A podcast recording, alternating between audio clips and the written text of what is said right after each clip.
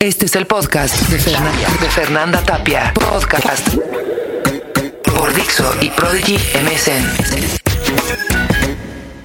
Y convencido de que a veces se manifiestan en sueños, me encuentro aquí junto a Fernanda, quien ha recopilado una serie de textos oníricos al lado del eminente psiquiatra Marco Campuzano para darle una interpretación freudiana. Fernanda, más que soñar, construye sueños de todo tipo y de todo tamaño, ladrillo por ladrillo y de formas caprichosas. De la misma forma que construyó sus casas, ella misma cargando los botes de arena y tabiques, exponiéndose a los piropos cachondeadores de los propios albañiles que contrataba. Así construyó una casa imitación castillo medieval, pero en pequeño y a mitad de unos terrenos ejidales en donde antes se sembraba caña o su hermosa casa en Dulce Oliva por Avenida Toluca, en donde guarda su colección de miniaturas y casas de muñecas. Del mismo modo, Fernanda Tapia construyó en la radio el sueño de millones de escuchas fanáticos del rock en La Pantera, Radio 590 o en Espacio 59, cuando se puso de moda el rock en español. No caben aquí la cantidad de pretendientes y admiradores que estaban enamorados de ella, que me pedían que se las presentara y que la imaginaban de mil formas menos como era. La soñaban como estrella de rock, tal vez entre Blondie y Alejandra Guzmán, sensual, agresiva, contestataria, que sí lo es, pero solo es una de las múltiples personalidades de Fernanda. Si todos esos admiradores hubieran sabido que unos años antes la Tapia había organizado en plena adolescencia el movimiento de fans del grupo puertorriqueño Menudo, la hubieran asesinado gustosos. No así sus admiradores taxistas o microbuseros que la escucharon programando salsa y cumbias en la sabrosita. Habitantes de mundos tan lejanos a sus alternativos y pretenciosos radioescuchas de radioactivo. Sueño también de las feministas y defensoras de causas perdidas desde el temblor del 85, en donde el caos provocado por el terremoto le permitió tomar la batuta y organizar por lo menos por unas horas esta ciudad, que ni los medios, ni el gobierno, ni el ejército con su plan DN3 atinaban a resolver. Fernanda se dedicó a enviar brigadas de ciudadanos voluntarios a donde los mismos radioescuchas reportaban, creando un ente ciudadano que funcionaba. Sé que hay gente que no sabe cómo o por qué le llegó ayuda gracias al que alguien habló a la radio y Fernanda respondió a la llamada. Desde entonces y hasta sus participaciones en los programas de corte social en el Canal 11, ha ayudado a construir sueños y reconstruir vidas. Para alguien que tiene estas capacidades, sus sueños no son suficientes. Así que también se dedicó a robarse algunos. Primero para su columna en el periódico y luego porque se quedó picada con el tema hasta realizar este libro. Pero no sin llamar a sus cómplices, Arturo Tapia, el doctor Marco Campuzano y bueno, este, yo quiero hacer un apunte sobre Mari Carmen Cruz, quien fue a la que desgreñó la tigresa cuando ella este, fue, la periodista que le fue a preguntar un sueño a la tigresa y la agarró de los pelos y yo curiosamente estaba cambiando de canales y veo la escena, le hablo inmediatamente a Fernanda, le digo, eh, la tigresa le está pegando a Mari Carmen, me dice, fue por mi culpa, yo la mandé a que le preguntara un sueño. Entonces, esa es parte de la historia de cómo se construyó este libro. Pues esto es de alguna forma eh, lo que yo celebro, que además sea al lado del doctor eh, Campuzano, que a mí este, tan buenos chochos me ha recetado. Pues no sueño, pero vienen que rico ando todo el día. Pero eh, finalmente creo que una fue quien vino a dar orden a una cantidad de eh, curiosidades y de pequeñas joyas que tenía guardadas Fernanda con los sueños que, había, que se había robado de los demás. Y creo que el doctor Campuzano los va tejiendo y los va haciendo como una, como una gran joya. Yo creo que debemos de disfrutar este libro como, como lo que es, ¿no? Un divertimento donde a lo mejor gracias a las interpretaciones, nos ayuda a través de los sueños a encontrarnos un poco con nosotros mismos. Gracias.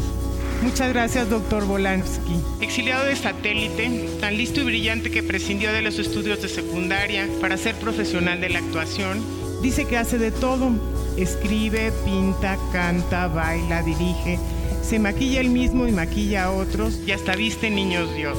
Es un gran actor y hombre hilarante, oráculo humano receptor de los devaneos espirituales de la roña, Darío T. Pie. Qué lástima que no vino. Este es un libro de cabecera. Es un libro que yo he estado usando desde que me lo regalaron para leerlo antes de dormir. Leo un par de sueños. Algunos me los brinco, ¿eh? porque hay gente que la, la verdad no me importa. Pero otros que me parecen espectaculares. O el nombre o la ocupación me parece que, que- es de lo más interesante. Y ha surtido un efecto formidable. Porque eh, se han estimulado los procesos oníricos.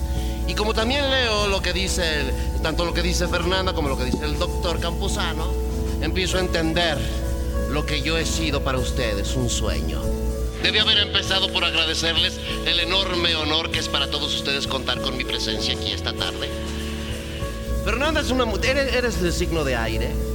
Ah, bueno, ahí está, bueno, la naturaleza de cáncer que tiene que ver una conexión directa con la luna, tú lo sabes, ¿no? Y, mu- y muchos pues, signos también se rigen su sueño y su mundo onírico por el regente, que, que- que en este caso es la luna.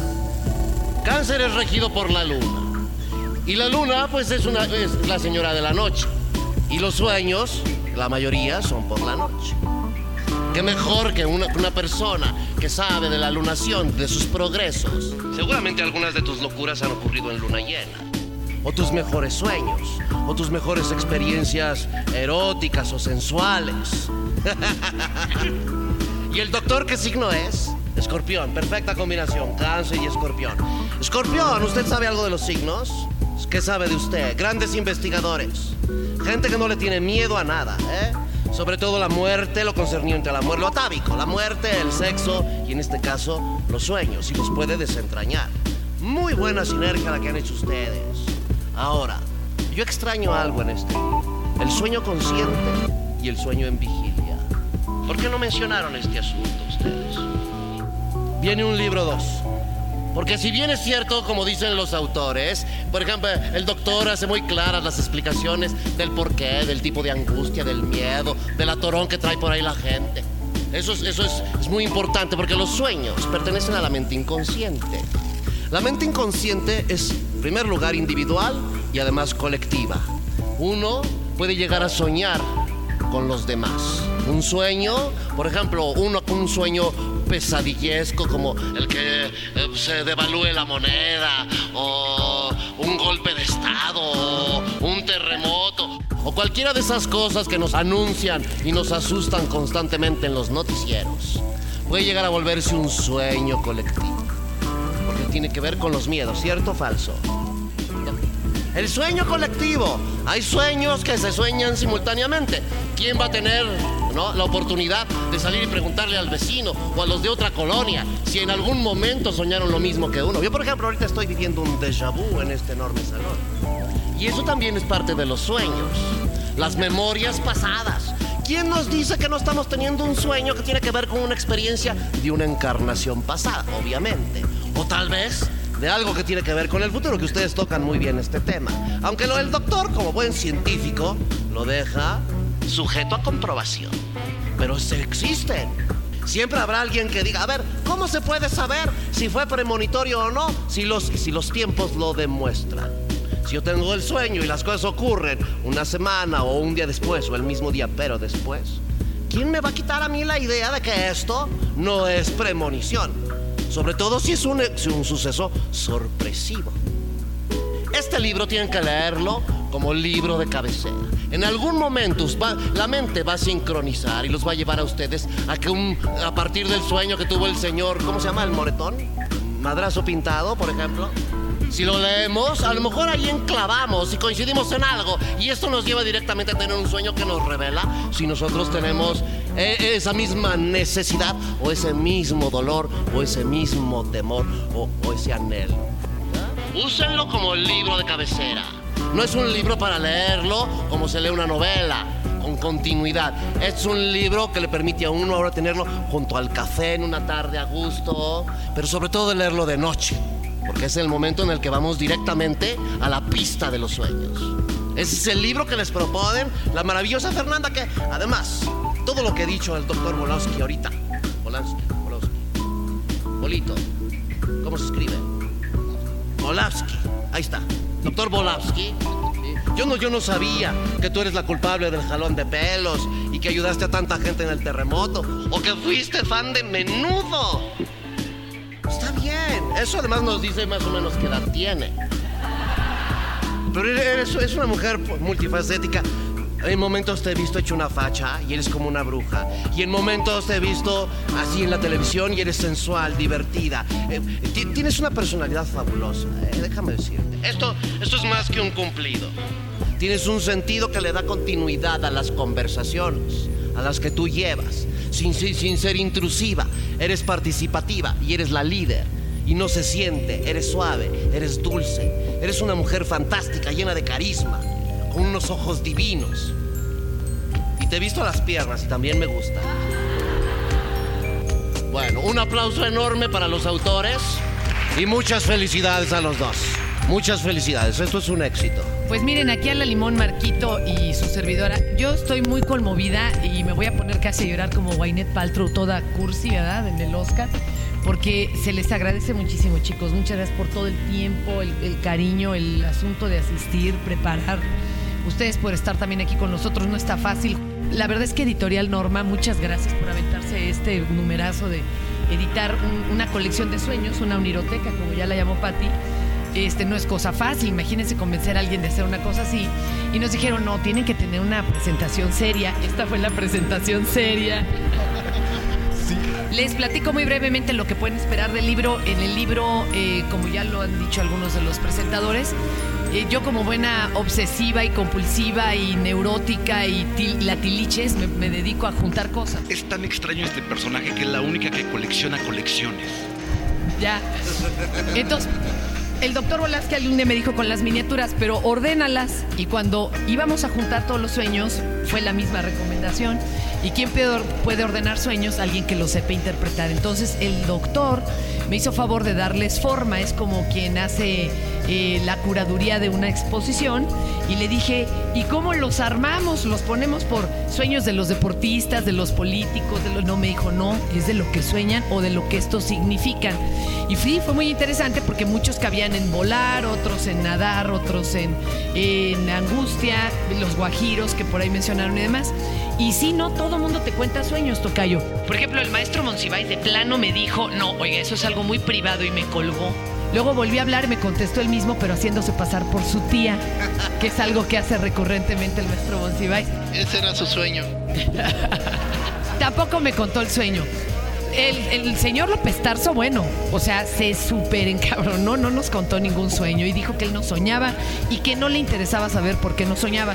Pero el doctor Campuzano nos explica en el libro qué pasa o por qué no soñamos o no lo recordamos. Aunque hay unos que sueñan hasta como en pantalla Sony Bravia, los desgraciados, otros so- soñamos en blanco y negro y otros ni sueñan. Él lo explica.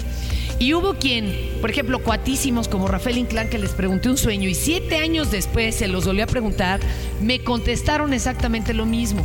O personajes muy extraños como Tania Pérez Salas, esta gran bailarina y coreógrafa.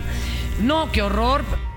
Duramos una hora grabándole sueños porque la dama tenía una enfermedad y no podía dormir, entonces le dieron no sé qué medicamento psiquiátrico que entonces le provocaba sueño a fuerza, pero era un sueño como por encimita y soñaba toda la noche y se levantaba a escribir los sueños. Entonces no me contó unas barbaridades tremendas. Otros implicaban cierto problema ético. Porque habíamos entrevistado a determinado personaje público y evidentemente era gay, pero no lo podíamos decir en el libro porque él pues, no lo ha hecho público, como jodidos, ¿no? O un sueño de lucerito adolescente, yo dije es que si lo publico sumaba bien y me pega a mí, mano. Nos echa al guarura. Entonces, pues bueno, hay cosas que se tradujeron, pero no con los pelos y señales. Pero como nos dicen, la recomendación es eso. Van a encontrar muchas explicaciones de por qué se sueña, por qué no, en qué términos, cómo recordarlo. Y yo meto la cuchara y cuento las tradiciones de las abuelas. En mi casa soñar que se te cayó una muela era que alguien se iba a morir y se cumplía, aunque aquí Campuzano diga que no es posible. Bueno, pues en mi casa pasaba, chinga, y no eran dentistas. O eh, de veras, de veras. Así te- yo les voy contando las tradiciones de las abuelas, Campuzano, la de Freud y las demás ciencias, y conocerán eh, muchos de los sueños de gente de todos los eh, disímbolos eh, escenarios. Van a encontrar una parte divertida, van a encontrar una parte seria. Eh, decía, es un experimento muy interesante porque estamos agarrando una parte muy científica que nos va a explicar por qué soñamos. Y esto está muy lejos de los eh, pasquines, voy a llamarles así con toda la falta de respeto, interpretaciones de los sueños de que si sueñas que se va a casar alguien, alguien se va a morir, si sueñas una bala, alguien se va a casar, si, sueña- si sueñas excremento, te sacas la lotería. Puede que te la saques de zurrada, ¿no? Pero no porque sueñes este excremento te va a sacar la lotería. Van a encontrar una parte seria y científica. A pero- ver, pero ¿qué muy pasa divertida. cuando la gente sabe que alguien murió antes de que se lo digan por teléfono? Porque dicen, a mí se me apareció mi abuela en la noche. Y al día siguiente, la primera llamada es de un, de un, de un pariente diciéndole, se murió la abuela. Fue el embajador de, de Israel el que nos contó eso, ¿eh? Por ejemplo. Viene una explicación muy bonita del libro, te recomiendo que lo compres. Yo no compro nada, mío me lo regalan o se fregaron. Chicos, les agradecemos mucho, de veras, su, su tiempo, el acompañarnos y ojalá que disfruten este libro como nosotros nos divertimos tanto recopilándolo, a- medio ordenándolo y bueno, aquí el doctor interpretándolo, que no lo quiere contar, pero se juntó con otras dos super psiquiatras guapísimas y eran interpretaciones de 12 de la noche a 5 con vinito, imagínense los resultados. Sí, estaban buenísimas. Las interpretaciones, por supuesto. Muchas gracias chicos, gracias Editorial Norma, muchas gracias.